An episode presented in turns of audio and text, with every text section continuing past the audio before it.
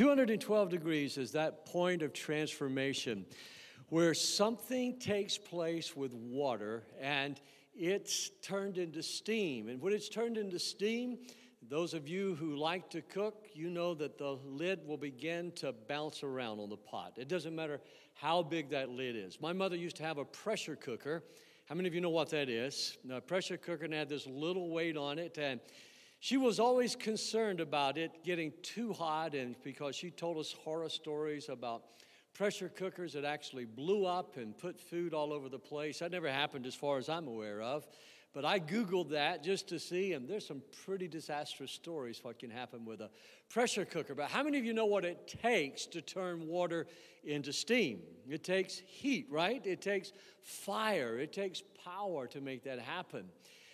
And you know, I when I announced my title this week, Pastor Mark sent me, and you know, he just is so intelligent. He has so many useless facts in his head. I told him I was going to be preaching on 212 degrees, and that's the point of boiling.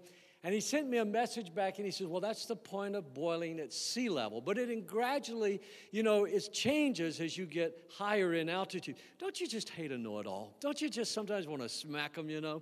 And anyway, he, he sent me that message, but I think you all know what I mean here. 212 degrees, that point where we began to boil.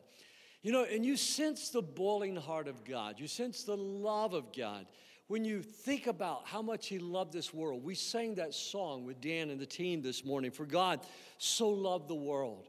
A.W. Tozer, as only Tozer could write, in the, his book of God and Men, he said that God is delighted with all that is good and lovingly concerned with all that is wrong in our world. And I think that's such a powerful descriptor of the heart of our Heavenly Father. God is lovingly concerned about all that's wrong in our world, whether it's violence, whether it's illness, whether it's, you know, environmental damage. But most of all, he's lovingly concerned about what happens in our lives. And so he sent his son Jesus because he loved the world to die for our sins. And so I want to direct your attention this morning to the book of Romans, chapter 12. And I'm going to ask you to stand with me out of respect for the word of the Lord. And I want to read to you from Romans 12, verse 11.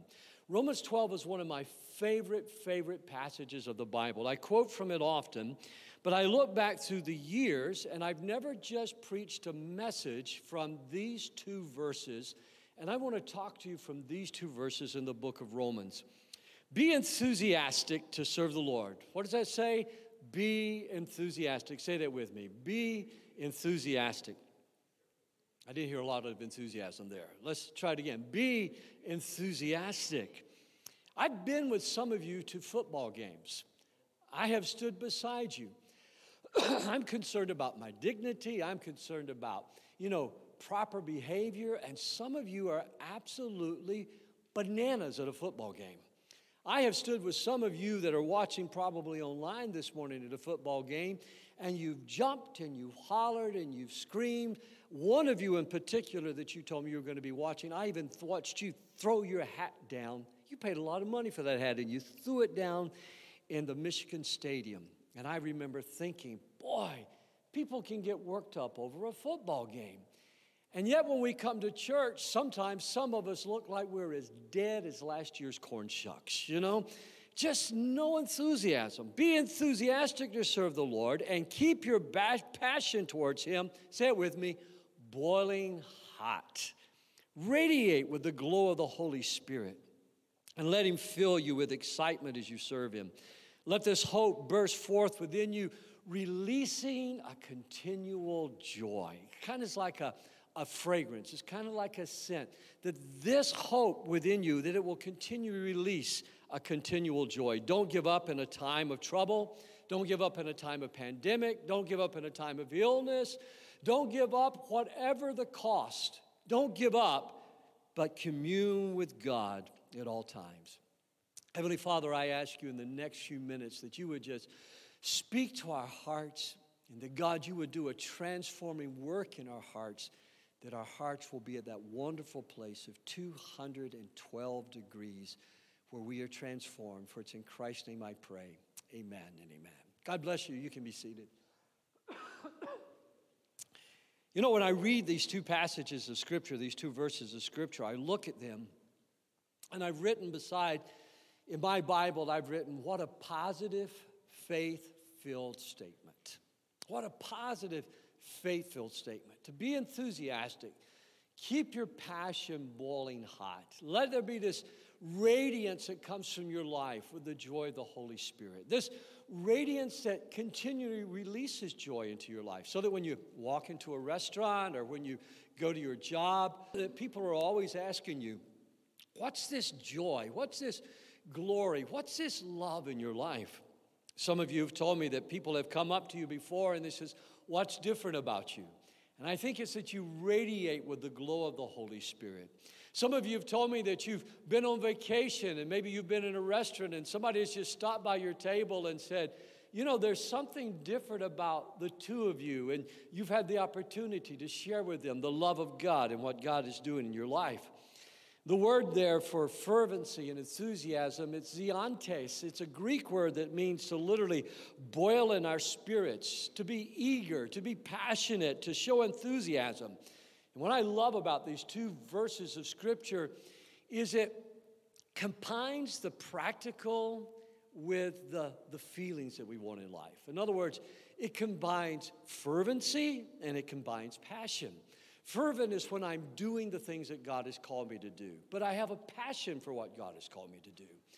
You know, fervency is that where I'm busy. It's that of the businessman that's we're concerned that he's, he's got the bottom line right, that the customers are satisfied, that the product is good. That's fervency. He's doing all the right things, or she's doing all the right things to have a successful business. But maybe he doesn't really love the business. Maybe he's not really passionate about it and he longs for the day that somebody will buy the company from him and he makes a profit, or he longs for the day that he can retire and move to Florida or Arizona, somewhere where it's not going to be cold and snowy and gray in the wintertime. You know, there's where the passion is. But occasionally you meet those people, they're doing what they love to do. They're passionate about, they're fervent, but they're passionate about what they're doing. It's what we call feeling and doing. It's when you have the feelings inside, but you also are doing the right things. It's there's a sense here as Paul writes these two verses under the inspiration of the Holy Spirit that the spirit as well as the body is being impacted. That's what's happening here. It's not that you're just doing the right thing, but you love to serve God. You, you love God so much that you absolutely glow with the radiance of the Holy Spirit. You love God so much and you love what God has created you to do that there's this continual release of joy in your life. If you walk into our home, Becky has this little mechanism downstairs and it releases fragrance into our home. And when she changes the fragrance, I'm always aware of it. Most of the time, she might have cinnamon, as it just releases a, a, light cinnamon fragrance into our home. And when you open the front door and you're greeted with that, it just feels like home. Sometimes she'll change it, and maybe it's a lemon that she has going in that thing, but there's this little source of heat in the bottom of it that causes the essential oils to release their fragrance. You know, passion is what we're talking about here. It's passion to do the right thing that releases the joy. When you read these two verses, it's the same sort of passionate love that you read about in the poet. In other words, what Paul is saying here is love God, do the right thing, but have the heart of a lover, have the heart of a poet. In other words, Jesus, there was a church that Jesus wrote to. They did all the right things. They tithed, they discipled, they met for worship, they met for intercessory prayer, they had ministry to the various age groups within the church. They were doing the right things in their community, serving people, but they had lost their passion. They were going through the mechanics of being a church, doing the right things, but they had lost their first love. And that first love was a love for God and it was a love for people because you can't love God unless you can love people beside you. You can't really say that you love God, the Bible says, unless you love people, your brothers and sisters in Christ, and lost people. Jonathan Edwards said when he was a young man, he wrote 70 resolutions, but one of his resolutions said, Do not be slothful in zeal, but fervent in spirit. Resolve to live with all my might while I live. What was he saying? He was saying, I want to do the right things, but I want to do it at 212 degrees. I want to do the right things, but I want to do it with passion. I want to do it with fervency. I want to do it out of a love for God and a love for people. You know, there are a lot of times that a preacher might preach because it's the hour for preaching. But what you really want is the message and the heart for God's people for that hour. And that's what I feel that this hour is, is a message to say to our congregation and to those that are listening that this is an hour for fervency and it's an hour for passion. It's an hour for gaining the heart of God once again because Jesus had some terrible words to speak to a group of people that he was talking to. He said, I would that you either hot or cold, but because you're tepid, you're lukewarm, you're doing all the right things, but you're lukewarm about it, I'm going to spit you out of my mouth. It's not a matter of being a member of a church or the member of a right prayer group or the right denomination. What it's a matter of is are we fervent in our hearts and spirits for God? You see, the great commandment in Luke chapter 10 is that we would love God with all of our heart, with all of our soul, with all of our mind and our strength, and we would love one another. But Jeremiah the prophet also prophesied about this, for he told us in Jeremiah 29 to seek God with all of our hearts. This is the key to fervency, is seeking God. And when you seek God in the very next verse, he says, When you seek me with all of your heart, then you will find me. Every once in a while, somebody will come to me and say, Well, I feel so far away from God. I feel so distant from God. It's been so long since I felt, and they'll sometimes use this word, I felt the fire of the Holy Spirit inside of me. And my question to them is Are you seeking God? Because God's promise is if you seek me, if you love me, if you will search me with all of your heart, and if you love others, then you will find me. And I think what is the biggest drawback for people from time to time to serving God passionately is fear. The fear that we have that somehow or another we're going to miss out on what it means to serve God with all of our hearts. Back in the day when I did all of the shape interviews for our congregation, we tried to help people discover their ministry. The number one fear that people would tell me when we did not have the ministry they were looking for in our congregation at that time they would say, "Oh, but I'm afraid to start that. What if I fail? What if I what if nobody else wants to participate?" And we would have to help people see that there is no failure in trying. There's no failure in launching out. There was a survey done of what people feared most about life. And the number one fear, as you would guess, was the fear of dying. But one out of five people, listen, one out of five people said that living a life without purpose or meaning was their greatest fear. Let me read you some of the responses. My biggest fear is never taking a risk in an effort to find my true calling. That was from a young man named Anthony. My greatest fear is to go through life living small but not realizing it was too late. That was from a woman named Rebecca in Germany. My greatest fear would be missing out on my purpose here on earth. I know that I have a purpose that I am not yet serving. That was from a young woman in California named Danielle. And this is from a woman in Portugal. She says to go through life without leaving a positive mark. And here is a man from Canada. My greatest fear is regretting that I didn't do as I lay in my hospital bed as an elderly man. In other words, I like what he said. I like what Ralph said. He said, When I lay in my bed, and I'm an elderly man and I know that I'm about to breathe my last, my greatest fear is that I did not live what, for what God had called me, for what God had created me to do. Fear so often stops people from stepping out. The Bible says in 1 John chapter 4 and verse 8, and I want you to 18, would you follow along with me here? Such love, the love of God, such love has no fear because perfect love expels all fear. Circle that in your outline this morning. Expels. If we are afraid, if we are afraid, it's for fear of punishment. And this shows we've not fully experienced his perfect love. For we love each other because he loved us first.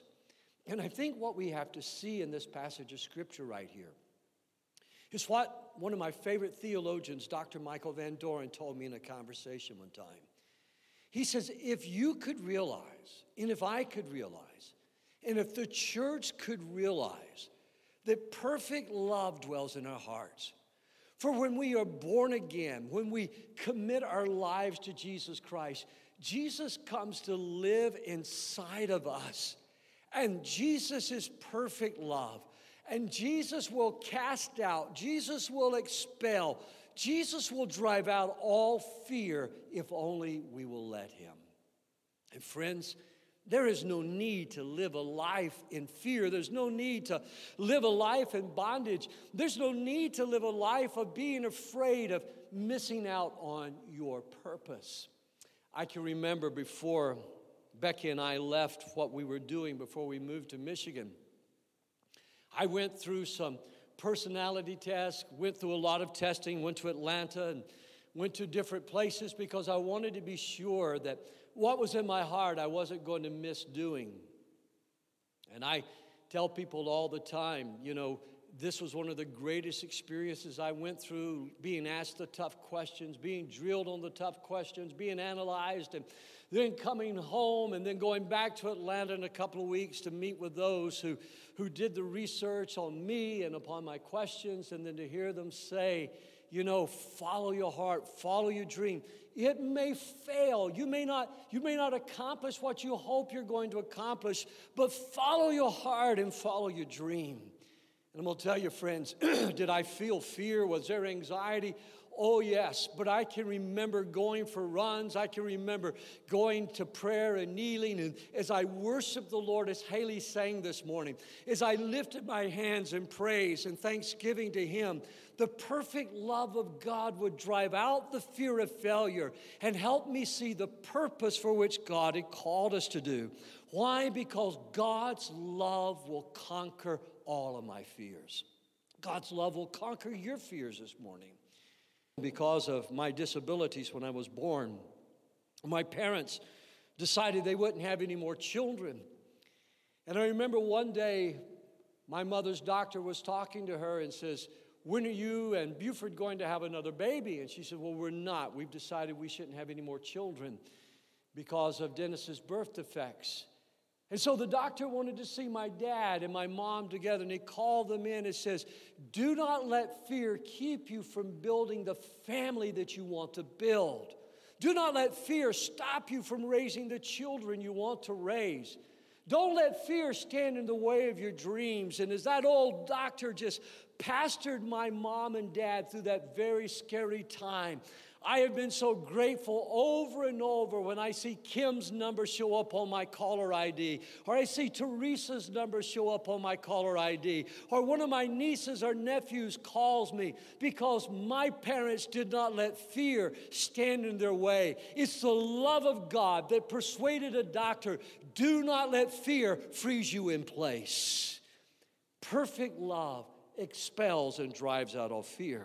Sometimes some of you listening today, you may be thinking right now, you say, but you just don't know what I've done, Pastor. You just don't know how I've sinned. There was a young man that Jesus told a story about, and I'm so grateful that he told this story. Now, think about this.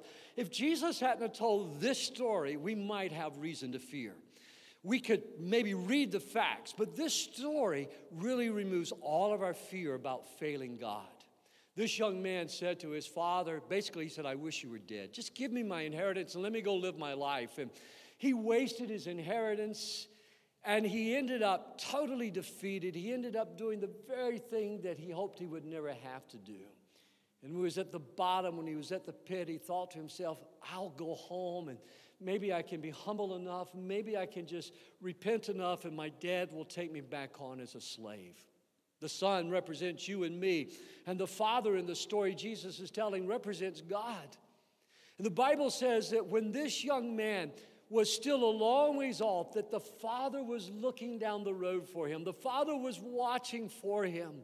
How many people have given up not understanding how great the love of God is? How many people have given up on their purpose when they failed? How many people have given up on coming back to faith in God, maybe when they backslidden, because they had a view of God or an image of God that was so imperfect that somehow or another God's love wasn't a boiling hot love for them? I want you to know something. What we sang this morning was the heart of Jesus. For God so loved the world, he gave his one and only Son. And when the Father saw him, look with me at Luke chapter 15 and verse 20. While he was still a long way off, his Father saw him coming and filled with love and compassion, he ran to his Son, embraced him, and kissed him, gave him the ring, which was the credit card, and gave him the robe, which was a sign of being the Son again.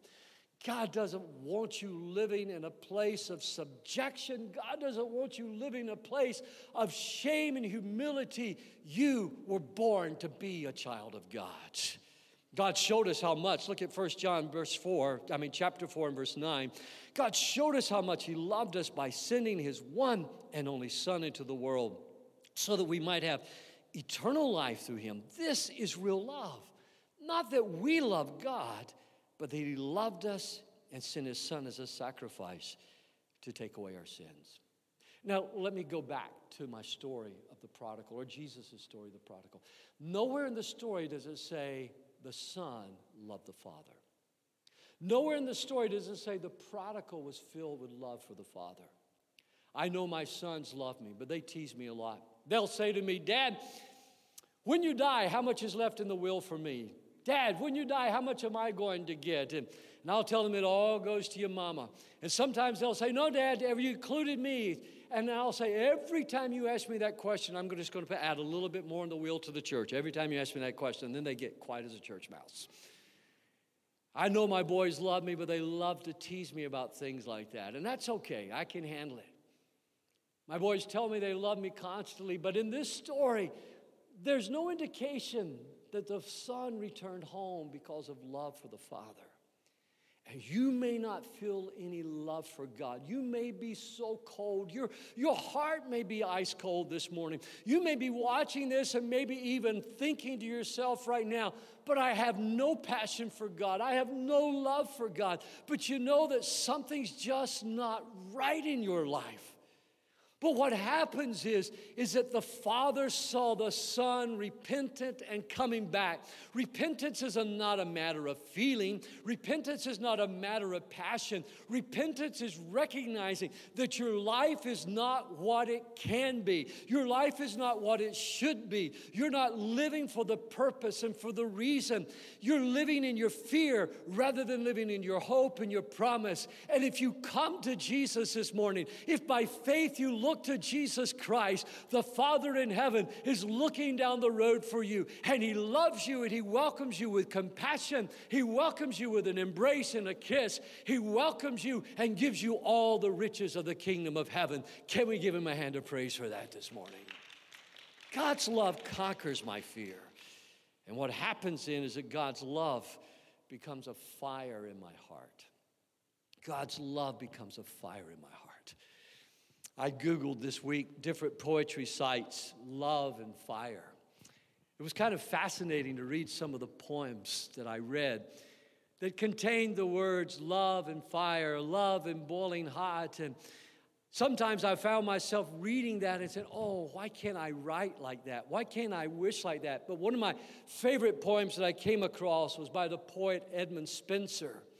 And he was talking about how that the woman he loved, her heart was ice cold towards him. And why was it that her heart as cold as it was, and the icier it got, his love for her grew hotter and hotter and more fervent.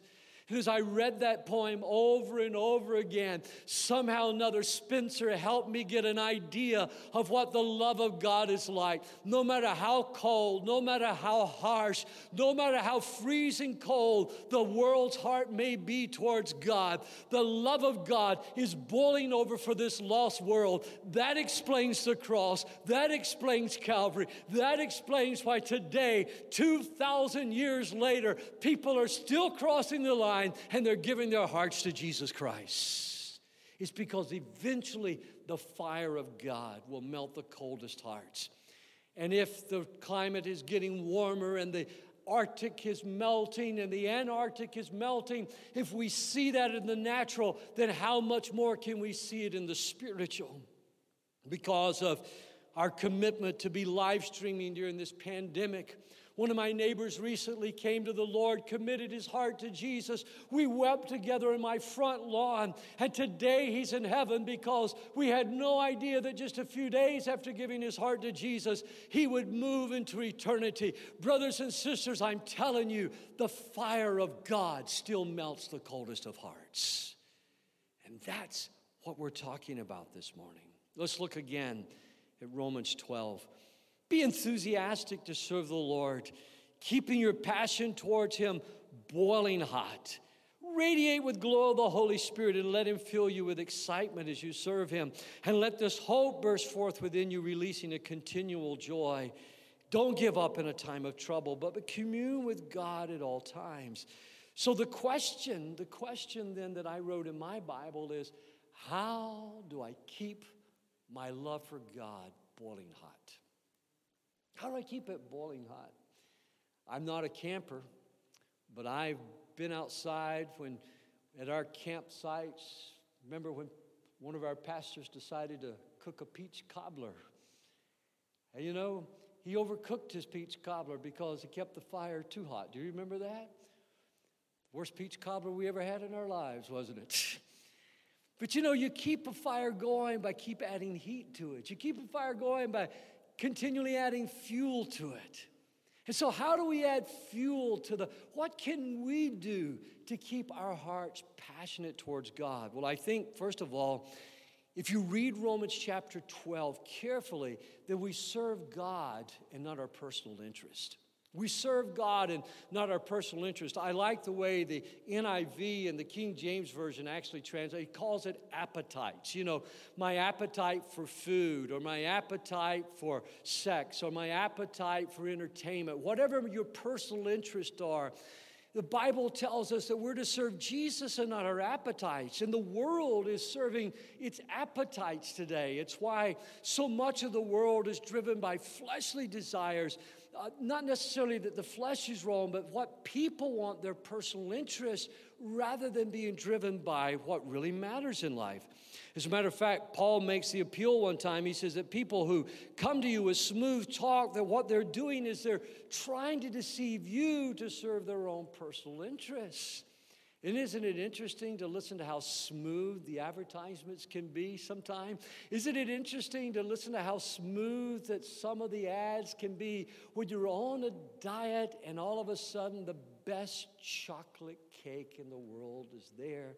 And as they pull the cake up, even the frosting curls. What are they doing? They're appealing to your personal appetite your personal interest. Or maybe if you invest in gold because the economy is going south, and maybe because you're afraid and you hold gold and they tell you you can feel it, you can hold it, you can put it in your safe. Some are even saying, We'll send you a per. What are they doing? They're serving your personal interest of security. Friends, my hope is built on nothing less than Jesus Christ and his righteousness. Christ is our security. So we serve him, and we serve him by serving people. If you want to know how to serve God, it's you serve him by loving other people. You serve him by your commitment to love people, to forgive people, to lead people to Christ, to heal people, to feed people. The Bible tells us in Galatians chapter 5 and verse 13 not to use our freedom in Christ to satisfy our sinful nature or our personal interests, but to use our freedom to serve one another in love. And we serve Jesus, not the law. I wear a mask this morning not because the governor has said to wear a mask. I serve wear a mask while I'm singing because I want to protect you from me I, in case I have the COVID crisis. And the last test we had, I'm COVID free. But my point is, we wear a mask not because of the law. I wear a mask because I want to protect people. Recently, somebody came up to me and they shook their mask at me and said, I believe in Psalms 91 and I don't need this mask. And I just looked at him and said, Look, I believe in Psalms 91 too. I believe in it with all my heart that he that dwelleth in the secret place of the Most High shall abide under the shadow of the Almighty. I believe that God will protect me, but God gave you a brain and God gave me a brain. And that brain is to use the best wisdom that we have, and we want to protect other people in case we have picked up something we're not aware of. And the person asked me, says, Is it real? I go, Of course it's real. I've already done six funerals because of it. I've already walked with people through their illnesses and sicknesses because of it. And then they looked at me and says, "Well, I didn't think it was real." And apologetically, they put on their mask. And I appreciated the repentant attitude. I appreciated the attitude. But it's not a matter of being legalistic. It's a matter of loving God and loving other people. You see, we serve God according to Romans chapter 7, not in the old way of obeying the law, but in the new way of living by the Holy Spirit. So, what am I saying? That 212 degrees, when water begins to transform, you begin to be transformed in your discipleship. I begin to be transformed in my discipleship. We as a congregation are transformed in our discipleship and our ministry as a church when we serve God enthusiastically, when we serve God wholeheartedly, when we're doing what we do because of a love for Jesus and lost people, and not just doing it because it's the right thing to do. We do it because we love God. We wear a mask because we love other people and we want to honor God. We do the right thing. Being saved, remember just a few moments ago, I explained to you what it meant to be born again, to have your sins forgiven, and Jesus to come live in your heart. It's the greatest thing in the world. It's the greatest life in the world. Now that I'm saved, it means I'm never going to die. This body may die. You may bury this body one day. But don't you ever say that Pastor died in defeat because I will live forever in the presence of God. And so will you if you've been born again. An overwhelming joy, an overwhelming victory. It means that nothing can separate me from the love of God, which is in Christ Jesus. It means that the pandemic, it means that whatever happens in this world, whatever takes place will work for my good and your good and the glory of God. Can we give him a hand of praise? President Trump, my Vice President Biden, either one can make any promise like that. Only God can make a promise to you that whatever happens will be for your good and for his glory.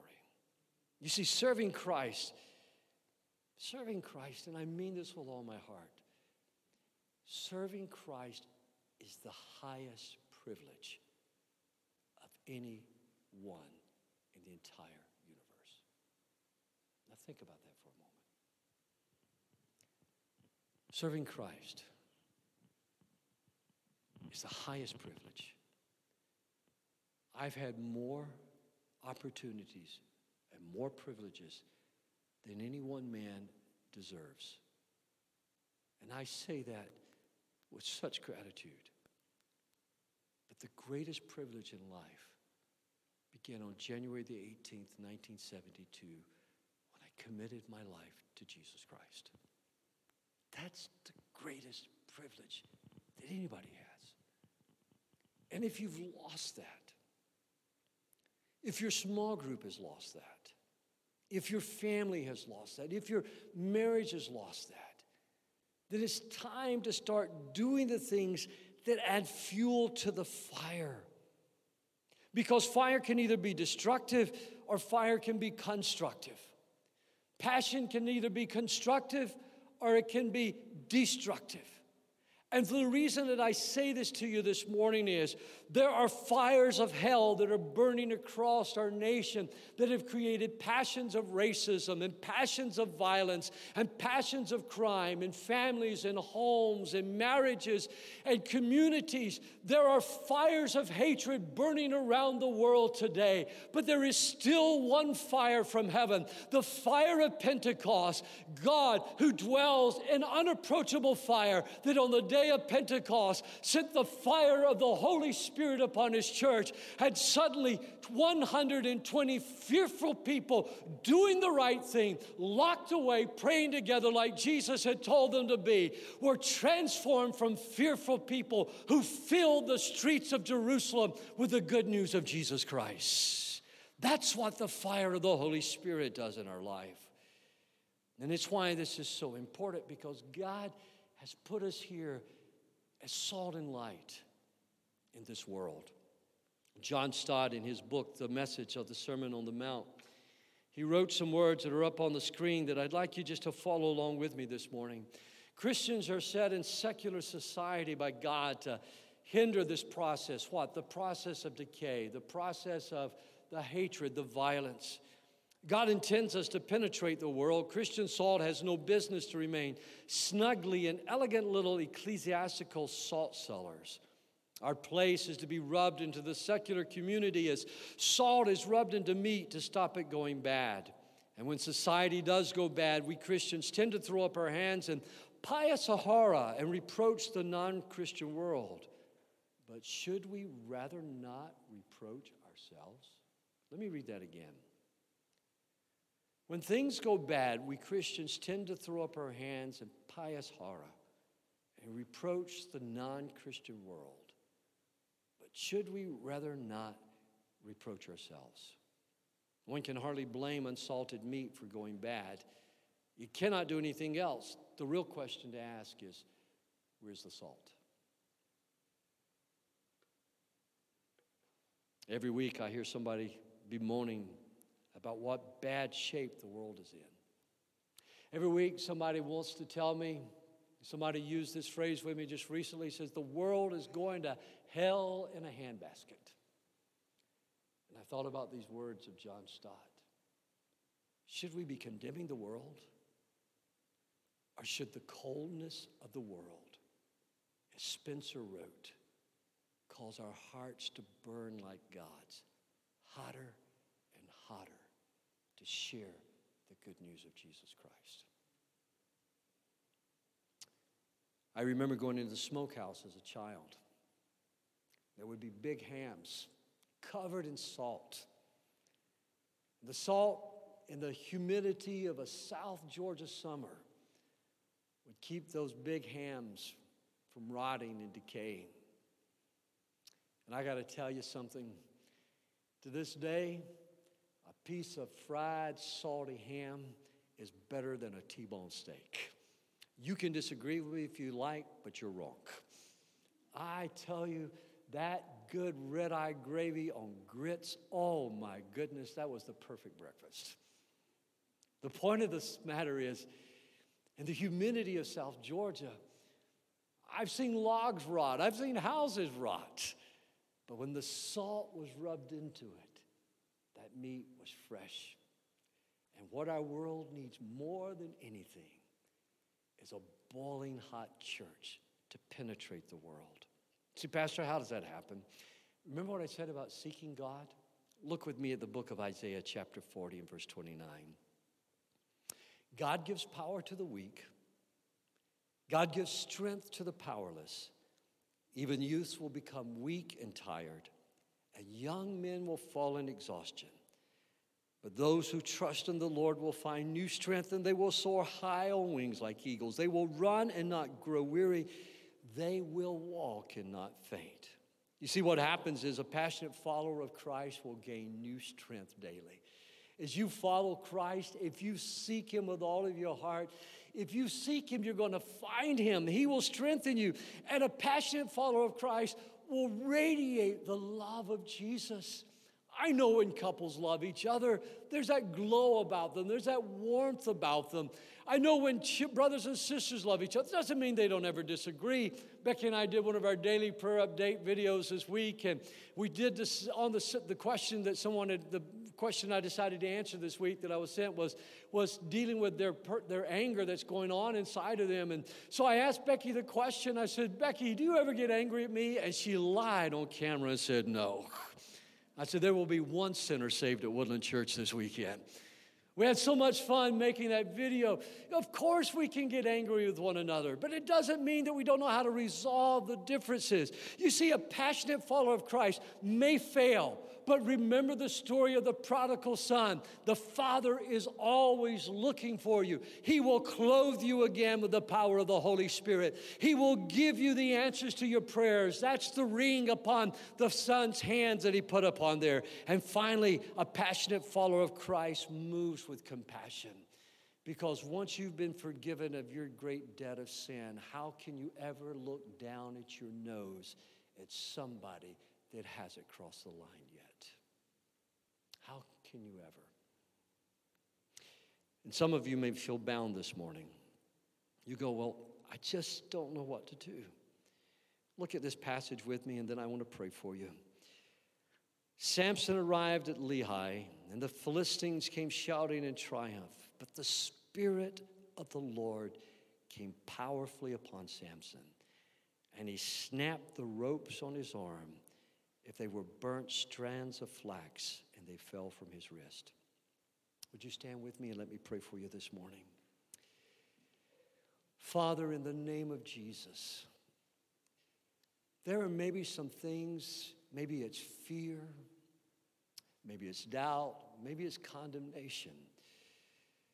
Lord, maybe it's something that someone has done and they just think that you could no longer forgive them.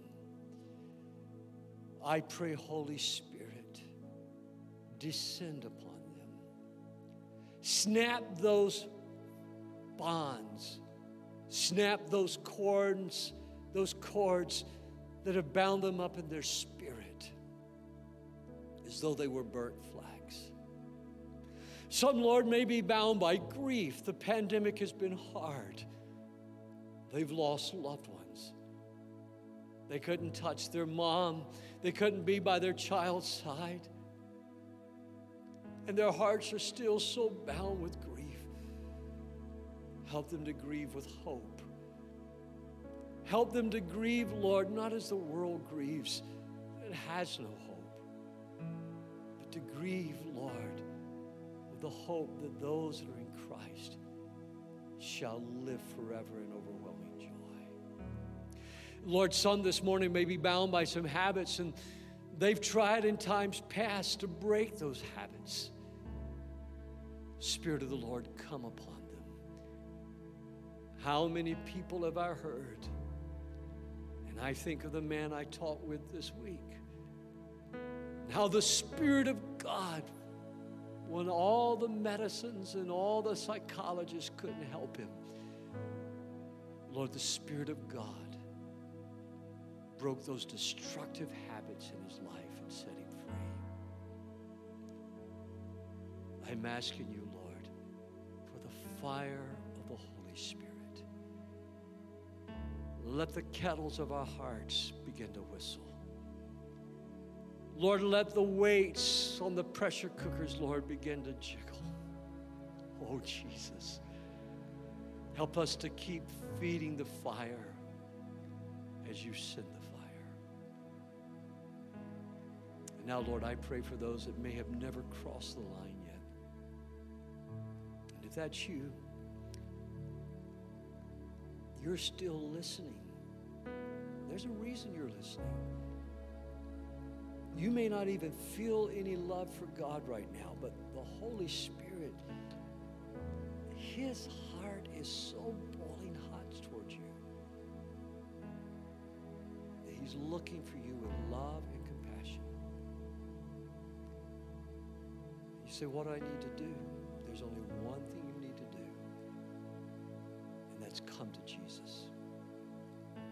Come to Him and ask you in prayer, forgive me of my sins. But Pastor Clanton, don't I need to do something? It's already been done. Jesus paid the price. Get it? Jesus paid the price. All you've got to do is receive it. So would you pray with me right now? Heavenly Father, in the name of Jesus Christ, I'm praying for those this morning that want to cross the line and give their hearts to you. God, would you touch them? Would you increase their faith, their boldness to know they can pray this prayer with me this morning? Okay, you ready? Just, just it doesn't doesn't matter how you feel. What matters is that you are sincere. Pray these words with me. Say, Dear Lord Jesus, thank you for loving me. Thank you for dying for my sins, for paying a debt I could never pay. I ask you to come into my life. I ask you to make me brand new. I ask you, Lord, to give me a fresh start transform me by the power of your Holy Spirit. For it's in Jesus' name I pray. Amen and amen. If you prayed that prayer and you meant it, God accepts you just like you are. Pastor Corey's going to come. He's going to share with you a gift that we'd like to give you to help you get started and you do life with Jesus. Someone from our church just recently gave one of these gifts away to someone else, and I love the way they described it. They said it's like an encyclopedia of the Bible. It will help you know more about the decision you just made for Christ. I love you, and if I can help you in any way, all you need to do is email me at office at woodland.church. Pastor Corey.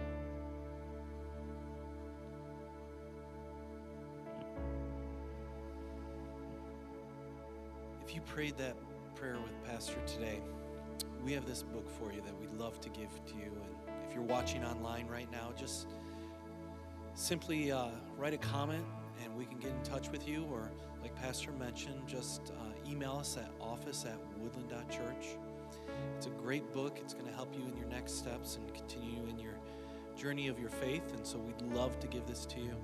So please make sure you let us know. And if you're here as well today and you prayed that prayer, just stop by one of our tables and glad to give it to you. Just say, hey, can I have that book? And we'll be glad to give it to you. Also, as you're leaving today, don't forget to give. You can drop off your offerings in, in the baskets as you're exiting with the ushers, as well as give online. And for you watching online as well, you can give through our app or website, even text Woodland Church, that's one word, to the number 77977. God bless you guys. You guys have a wonderful week this week.